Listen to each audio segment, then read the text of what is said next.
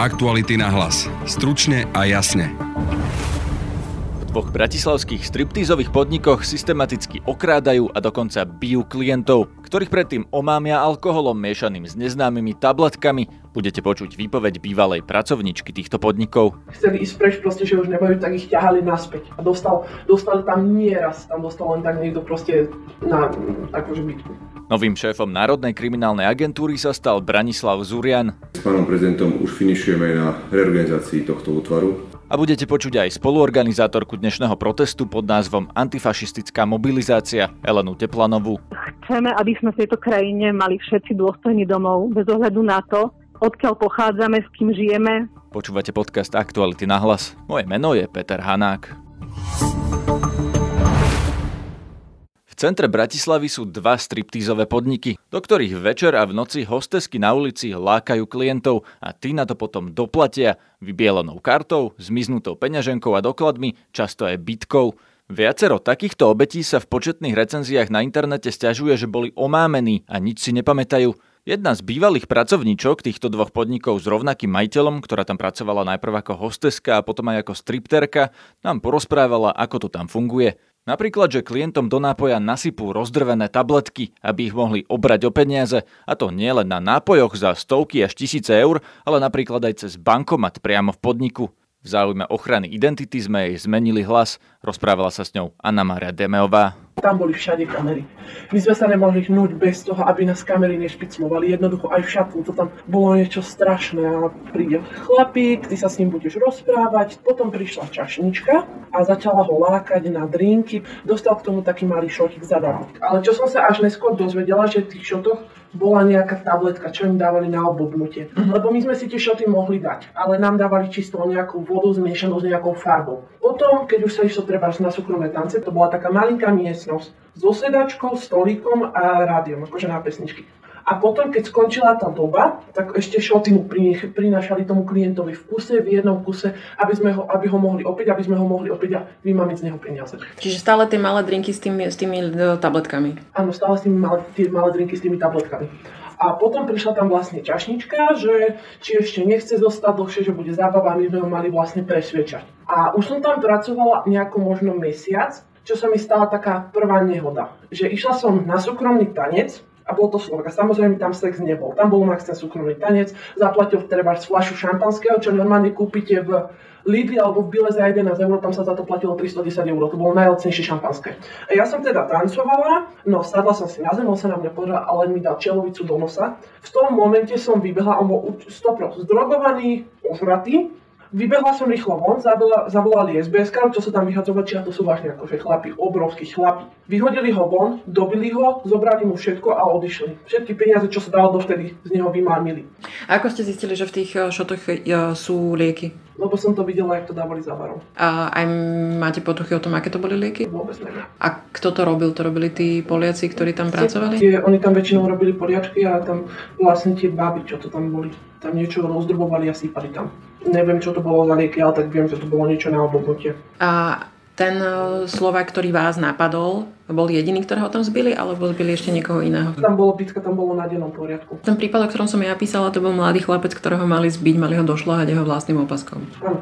Oni tam viacero ľudí tak robili, keď napríklad nie, že robili babám zle, ale jednoducho nechceli robiť a nechceli, chceli ísť preč, chceli ísť preč proste, že už nemajú, tak ich ťahali naspäť. A dostal, dostali tam nieraz, tam dostal len tak niekto proste na akože bytku.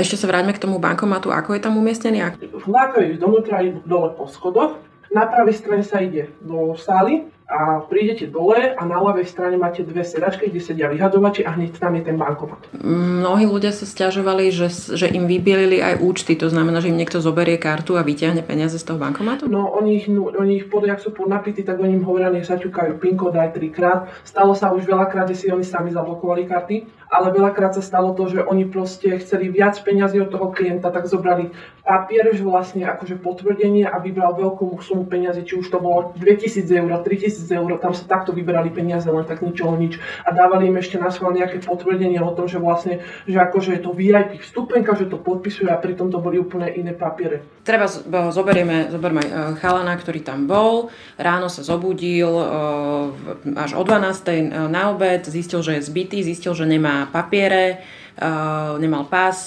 nemal kartu bankomatovú, nemal peniaze, nemal nič. Čo sa s ním teda dialo v tom čase? No typujem, že buď si tam naschval, buď si tam peňaženku, no nie, že zabudol, ale že nechal si tam peňaženku. A že oni tie peniaze potom, oni vyberú peniaze z tej peňaženky, čo tam sú a tie peňaženky potom vyhodia. No dobre, ale teda uh, je nejaká snaha prinútiť tých ľudí, aby si vyťahli čo... Áno, oni tam ešte ťukajú tú cenu, oni len dajú tí klienti tam kartu, uh-huh. jak už sú podnapití a oni len tam tá čašnička, čo je tam pri bankomate, aj stanečničkou alebo hosteskou, tak ona mu tam stáva ťuka cenu. Čiže ona mu tam naťuka nejakú sumu Áno. Uh, a jeho len presvedčia. Áno, že je to, nie je to toľko peniazy, čo ona tam naťukala. A teda tie papiere uh, im berú uh, vedome, tie doklady uh, občianské a pasy. Prečo? Že zistujú si proste o nich veci. Že čo sú zač, odkiaľ sú, že či sa vôbec oplatí, aby mohli ďalej o nich lákať peniaze. Akože ich potom vydierajú, alebo nejakými kamerovými záznammi? Áno, že sú tak, aj mňa tak, že vydierali, že ukážu mojej rodine, že kde som robila. Som, ja som nebudostala vyhádzať odtiaľ, ja som odtiaľ odišla dobrovoľne, lebo ja som chcela dať už dávnejšie výpoveď. A ako často sa stávalo, že tam tí vyhadzovači zbili klienta?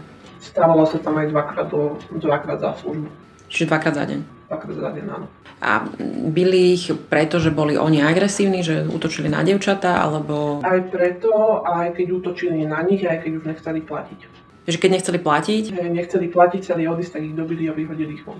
Uvažovali ste o tom, že sa obratíte na policiu? Ja som bola vtedy v takom šoku, že jednoducho som ne, nemohla, alebo som sa sama bála, že, na, že tam to vydieranie bude. A ako to skončilo s tou, s tou hrozbou voči vám? Že, že... Dali potom pokoj, po nejakom týždni dali pokoj, lebo mi vypisovali, nech sa vrátim, že sa to všetci dozvedia, kde som robila. Som sa jednoducho bála, tak som policajti, aj keď nám chodili policajti, nič nič sa nedialo. Proste oni tam chodili viackrát aj policajti ako policajné hliadky a nič sa nestalo. Čiže v priebehu tých troch mesiacov, čo ste tam pracovali, tam bolo niekoľkokrát iba hliadka akože pozrieť, alebo... Áno, že im tam bolo hlásené, že nieraz tam bolo tak, že hlásili im, že ich okradli. Bola to len hliadka, ktorá vlastne dostala nahlásené to, že vraj ho okradli, čo bola pravda, ale to tam zatkali, že to tak vôbec nebolo. A čiže oni prišli, kočky im povedali, že sa nič nestalo a odišli? Áno ešte s tým človekom, ktorého okradli, čo tvrdil, on povedal, že on je opitý, on nevie, čo robí. Tie prípady, že niekoho zbili preto, že už nechcel platiť a vyhodili ho, to, to sa stávalo ako často? To sa stávalo pomaly každý druhý deň. Tento rozhovor si môžete prečítať v širšej verzii na webe Aktuality.sk. Nájdete ho pod názvom Stripterka z pasce na cudzincov, keď už klient nechcel platiť, zbili ho a vyhodili. O tomto podniku sme písali už aj v minulosti, keď polícia riešila dva takéto prípady – Majiteľ podnikov s nami odmietol komunikovať. Článok Animárie Demeovej na túto tému nájdete pod názvom Pasca na cudzincov. Ani tam nechoďte, varujú turisti pred bratislavským podnikom. Novým riaditeľom Národnej kriminálnej agentúry po Petrovi Hraškovi sa stal Branislav Zúrian, doterajší šéf protizločineckej jednotky. Tá vyšetruje aj vraždu Jana Kuciaka a Martiny Kušnírovej. Polícia k jeho nástupu do funkcie zverejnila krátke video s jeho príhovorom, tak si aspoň krátko pustíme, čo hovorí nový šéf NAKA. Robím všetko preto, aby som nesklamal, aby som splnil to, čo sa od mňa očakáva. Čo sa týka fungovania Národnej kriminálnej agentúry, môžem povedať, že s pánom prezidentom už finišujeme na reorganizácii tohto útvaru za využitia najefektívnejších síl a prostriedkov. Ja osobne zatiaľ môžem zhodnotiť len činnosť protizločineckej jednotky, ktorá si myslím, že poslednú dobu zaznamenala určitý pokrok. Urobím všetko preto, aby celá Národná kriminálna agentúra zaznamenala takýto pokrok dopredu, aby naozaj ten status špecializovaného útvaru policajného zboru bol opodstatnený. Čo sa týka policajtov, ktorí sú zaradení na Národnej kriminálnej agentúre, budem sa snažiť, aby vzbudzovali rešpekt nielen svojou odbornou vedomosťou, skúsenosťami, ale aj disciplínou. Čo sa týka policajtov, budem chceť, aby na Národnej kriminálnej agentúre robili naozaj tí najlepší z najlepších. V Bratislave sa dnes protestuje proti fašizmu. Ide o reakciu na nerozpustenie Kotlebovej strany LSNS. Spojil som sa so spoluorganizátorkou protestov Elenou Teplanovou z iniciatívy Povstanie pokračuje. Dnešné podujatie nie je iba reakciou na to, že Najvyšší súd nerozpustil stranu Mariana Kotlebu, uh, LSNS, ale toto sa stalo teda podnetom na zvolanie uh, dnešného zhromaždenia a pochodu ulicami Bratislavy, ale za dôležité považujeme poukázať na širšie súvislosti novodobej podoby fašistickej politiky, uh, keďže politiky šírenia strachu a povzbudzovania rôznych xenofóbií sú prítomné aj naprieč našim parlamentom. Dnešný protest sme zvolali na základe presvedčenia, že je potrebné, aby sa široká verejnosť spojila a ukázala, že sme pripravení postaviť sa fašistom do cesty. Nielen pri pochodom, pochodmi v uliciach, ale dneska už aj pri pochode inštitúciami, tak ako SNS. A myslíte si, že Najvyšší súd mal rozpustiť ľudovú stranu naše Slovensko? Veľa sa špekuluje o tom, či, to, či mala byť strana rozpustená v minulosti, alebo či už je neskôr a čo to je ten dôvod. Každopádne je dôležité, aby v súčasnej situácii sa zmobilizovala v slovenskej verejnosti vôľa postaviť sa xenofóbii, ktorú šíri dnes nie len najvypuklejším spôsobom ľudová naše Slovensko, ale operujú ňou aj ďalšie politické strany a zneužívajú rôzne xenofóbne cítenia na rozširovanie strachu, nenávisti. Ako to vyzerá podľa vás, keď ostatné politické strany, ešte okrem Kotlebovej strany, šíria xenofóbiu napríklad? Čo, čo hovoria? Čo máte konkrétne na mysli?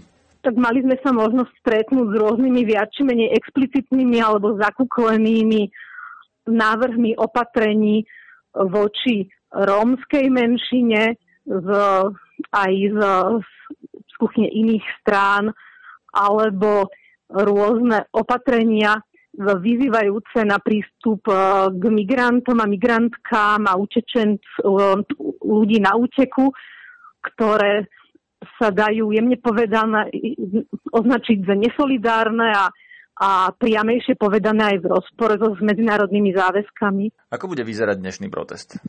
Dnešný protest sa uh, uskutoční na námestí SMP v Bratislave. Schádzať sa začneme o 6. hodine.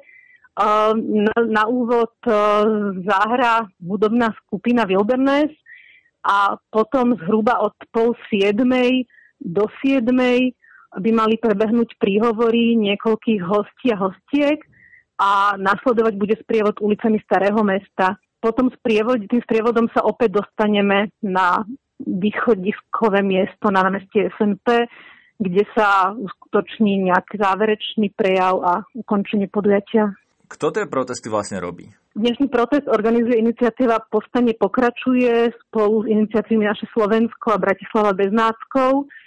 Ide o občianske iniciatívy, ktoré už v minulosti zorganizovali viacero verejných podujatí, medzi nimi napríklad na podporu obeti policajného násilia v Moldave nad Vodvou, alebo rôzne premietania filmov Diera v hlave alebo filmu o Sophie Show. Čo týmto všetkým chcete dosiahnuť? Môže to zniť banálne, ale chceme, aby sme v tejto krajine mali všetci dôstojný domov, bez ohľadu na to, odkiaľ pochádzame, s kým žijeme, koho milujeme, bez ohľadu na farbu pleti, vierovýznanie, kultúrne zázemie a tak ďalej.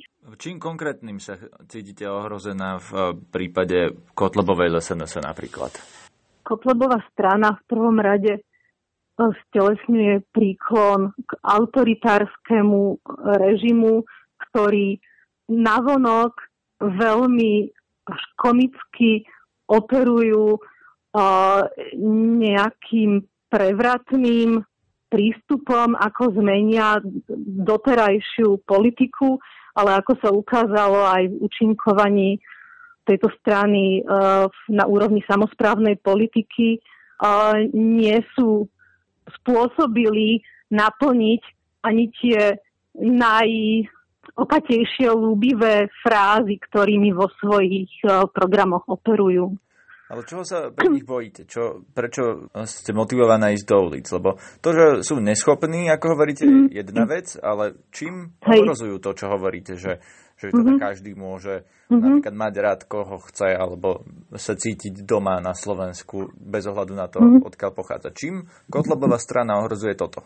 Tak myslím, že postoje Kotlebovej strany nie sú pre nikoho tajomstvom a napriek tomu, že, že postupným prienikom do vrcholovej politiky na Slovensku zjemňujú svoju retoriku, ostáva zrejme, že nenávisť voči, voči inakosti a voči um, menšinám ostáva hybnou silou a, a akousi blúznivou víziou, ktorú je potrebné absolútne zásadne odmietnúť. Myslím, že z histórie je dostatočne jasné, v čom spočíva nebezpečenstvo a že ide skutočne až o ohrozenie životov.